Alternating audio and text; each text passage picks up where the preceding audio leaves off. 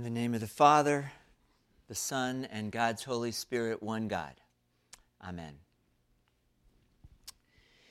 Before he was arrested, before he went to the cross and was crucified, Jesus, of course, went to the Garden of Gethsemane. You know that gardens are very frequently found in the Scripture. Think of the Garden of Creation or the Garden of the Resurrection. But in this case, Jesus went to the garden not to commune with nature, but to be with God. And he prayed, let this cup pass from me. In other words, oh God, I don't want to die. And this was not just some theatrical gesture designed to make his next words sound more impressive. Nevertheless, not what I will, but what thy will be done. He really meant this. Now, some have said that this episode in Gethsemane, with Jesus weeping and praying for his life, is one of the most comforting episodes in all of the Gospels. And it is, of course, the story that we are moving towards over the next couple of weeks as we approach Holy Week. Some people, you know, try to get closer to God by going on retreats. They take time off of work. They get away from the daily routine in order to get with God. I knew a guy, actually, my older daughter's grandfather, who used to go on retreat, a silent retreat, every year at a monastery outside of St. Louis. I know others who feel like they have to get up to some place up north just to get away. I'm thinking of one man who said, if I don't get up there, my life gets crowded out and I just lose touch with God. And I suspect some of you can identify with that. We call these times of voluntary disengagement by a lot of different names. So we call them retreats. Sometimes we refer to them as Sabbath. And I know that some of you practice daily meditations. There are these times when we voluntarily step back from the rat race and just try to hear things from a different perspective. In fact, you might even think of Sunday morning as a time like that, a time to step back and to practice the presence of God in your life. But there are also times of what we might call involuntary disengagement. There are times in life when the routine, when the daily round of activities gets interrupted. There's a forced conclusion to it. We didn't plan to be interrupted. We didn't ask for it, but it happens.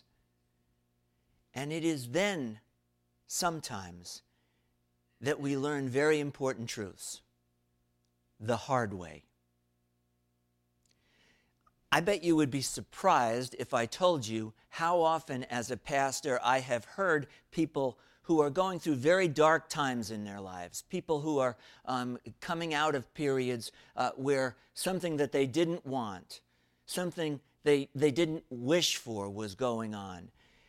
And yet they have said something like, you know, this turned out to be the best thing that ever happened to me. I don't think I'll ever be the same again. After my heart attack, I woke up to the reality of God in my life. In fact, the very first person that I met in seminary, Bob Watson, had been the president of a Chase Manhattan Bank in Manhattan. Had a beautiful home on Long Island, a wife and 3 grown children. He had it all and had a heart attack. And it was while he was recovering there in the hospital that he decided to trade it all in and go and study to be an Episcopal priest. A heart attack? A good teacher? Really? So the writer Eugene Peterson talks about these times of involuntary retreat. This is what he writes. Suddenly, instead of mindlessly, compulsively pursuing an abstraction like money or happiness or the elusive good life, the person is reduced to what is actually there, to the immediately particular, the very personal, to family, to the immediate surroundings, to body, and begins afresh in love and in renewed appreciation. And the change, he goes on to say, the change is a direct consequence of the forced realization of human limits. The person is surprised to be living not a diminished, but a deeper life. Not a crippled life, but rather a more zestful life. God intensity begins to replace self-importance. A heart attack? More than just a physiological event? Really? Can this happen? Sometimes in those confined places in life, when we feel trapped, when we feel like there is no escape, we can actually be pushed closer to God and to what really matters.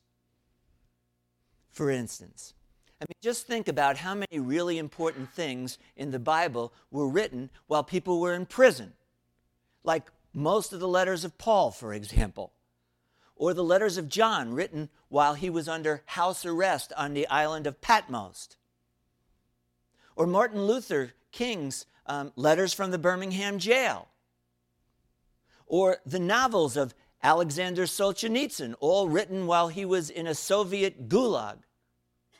In fact, when he was released from that prison, Solzhenitsyn never wrote anything that was significant at all. And Eugene Peterson says, we also have those times of forced imprisonment.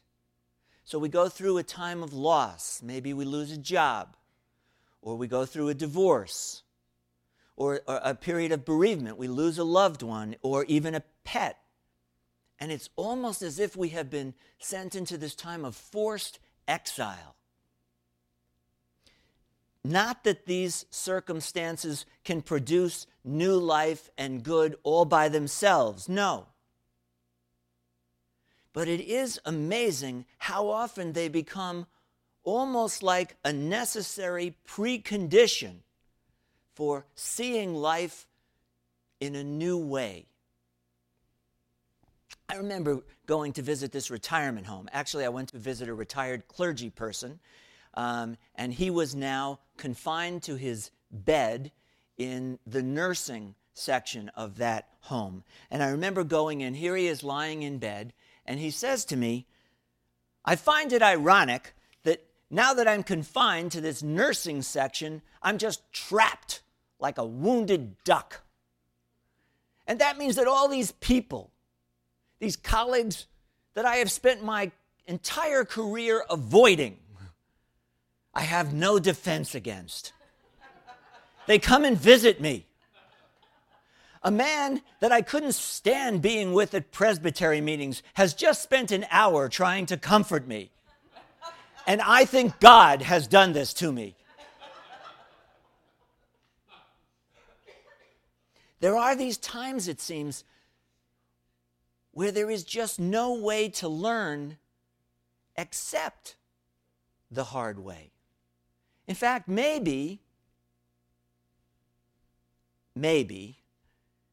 nothing important about a crucified God can be learned. I mean, really learned, except the hard way.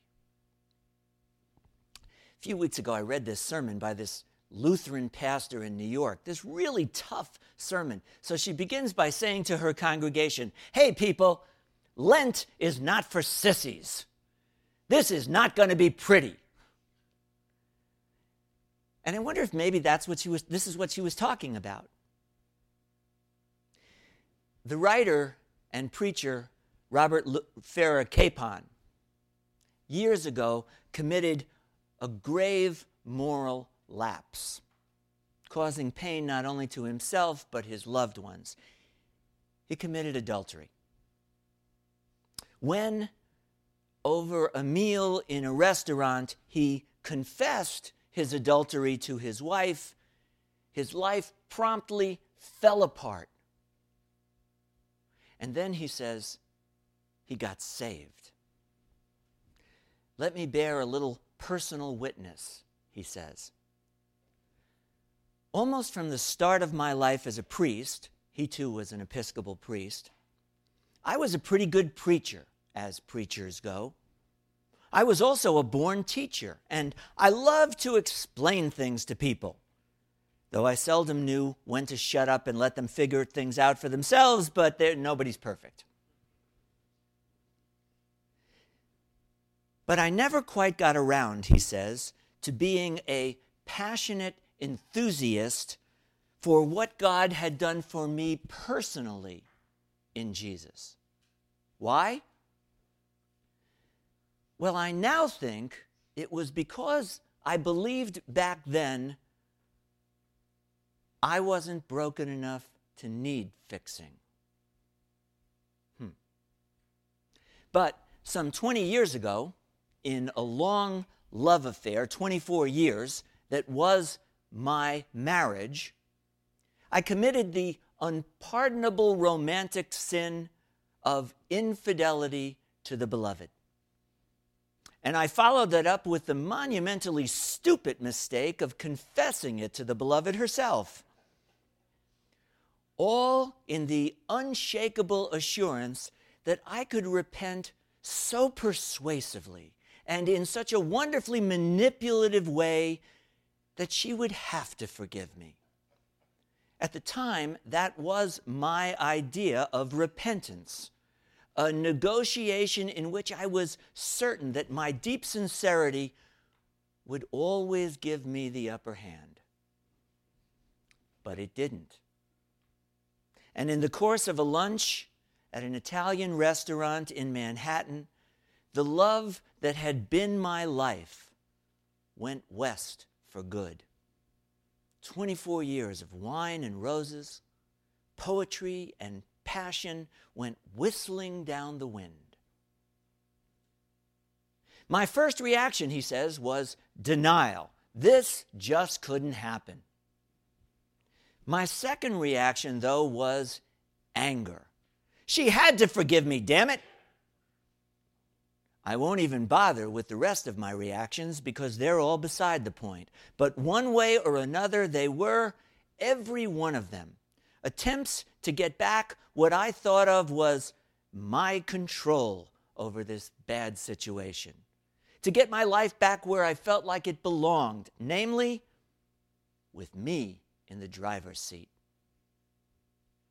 But then it slowly dawned on me. My control was never coming back. I was going to have to face something that I had spent my whole life avoiding. I was powerless. None of the devices that I tried to use on my wife did any good. My control hadn't merely slipped, it was gone. But in the end, and with me fighting the realization every inch of the way, the truth dawned on me. It wasn't that I was powerless or temporarily out of control, or momentarily unhappy or hurt. I was dead. I had no more influence than a corpse over my own life. And then Capon goes on to say that death was a necessary prelude to being born again. In my humble experience, real knowledge of this God is rarely learned on any path other than through Gethsemane. Capon had to die to himself in order to be born again. Any of you ever been present at a birth? I mean, not that you gave birth, but actually watching somebody give birth, it is not pretty. I mean, all of that new life that grows from that pain. Suffering maybe is the ultimate experience, the intrusive reminder we are not as much in charge of our lives as we like to think. I think we go to such extraordinary extremes to avoid pain in life, not just because of the physical pain, but because of the anguish it causes us. And yet it is that anguish, that tearful recognition that invites us to realize that we are not God, and that you and I actually need this crucified one to become who we really are. And it is a lesson we will do just about anything to avoid. Maybe we just have to be forced into it. Another colleague who had to acknowledge his dependence on alcohol. And he had started to go to AA and was beginning the treatment for alcoholism. And I remember him saying to me, you know, I've learned things about the scripture that I never had seen before. Like what? I said. He said, well, you know that throwaway comment about that Jesus has about, you know, you can't enter the kingdom of God unless you become like a child. I said, well, what does that have to do with anything? He said, well, the truth is, you cannot decide to become like a child. But if you live long enough, life will do that to you. At a conference, this psychotherapist was talking to us clergy types, and I remember him saying, you know, you pastors, you need to restore balance in your life. Balance between taking care of the needs of other people and taking care of your own needs. You need personal time, time for yourself. And of course, that made some sense to me. But then I also remember somebody saying something like this. Balance is the temporary illusion that is created when you are dumb enough to think you are actually in control of your life. You know, I really don't believe that old saying, you know, they say, God never gives you more than you can bear. I don't believe that. I have seen far too many people crushed under the burdens that life has put on their backs. But it is, I mean, don't you think it's fascinating how many times those seemingly unbearable burdens in the hands of a crucified God can become like blessings. Like Jesus, we go to Gethsemane and the tears flow, but maybe we come away having seen God a little more clearly. I think that in our world we have gotten to the point where we think that no pain, no suffering has any meaning. It should all be just done away with and forgotten. Redemptive suffering, for my money at least, is one of the most offensive and the most wonderful of Christian beliefs. This scandalous idea that life's pains, that life's suffering, and the crosses that are placed on our back can actually become gifts of a God who would actually go to a cross in order to get closer to us. This guy lost his high-paying job in management. Literally, one day he was packed up his box, all of his stuff on his desk in one little box, and he was forced to go home, forced in the process to find some significance in his life other than the corporation. And he found in this process that he was an artist. So he could literally stand there and he could say to me, my getting fired was one of the best things that ever happened in my life. And he meant it. I do believe all things work together for those who love the Lord. And that is just not some Pollyanna smile that is pasted on life's tragedies. It is rather the hopeful confidence that arises from a Christian conviction that no matter where life takes you, no matter what your Gethsemane, that God is there. The God who did not shrink back from the shame and the pain of the cross is going to be there with you in your cross bearing. So as I said last week, there is really no hope, and there is nothing that you could call good about Good Friday unless the cross and the tomb were finally empty. But equally true, there is no Easter without Good Friday. "See the nail prints," he said to them. "I was there, and so I will be there with you in your Gethsemane, in your suffering." Amen.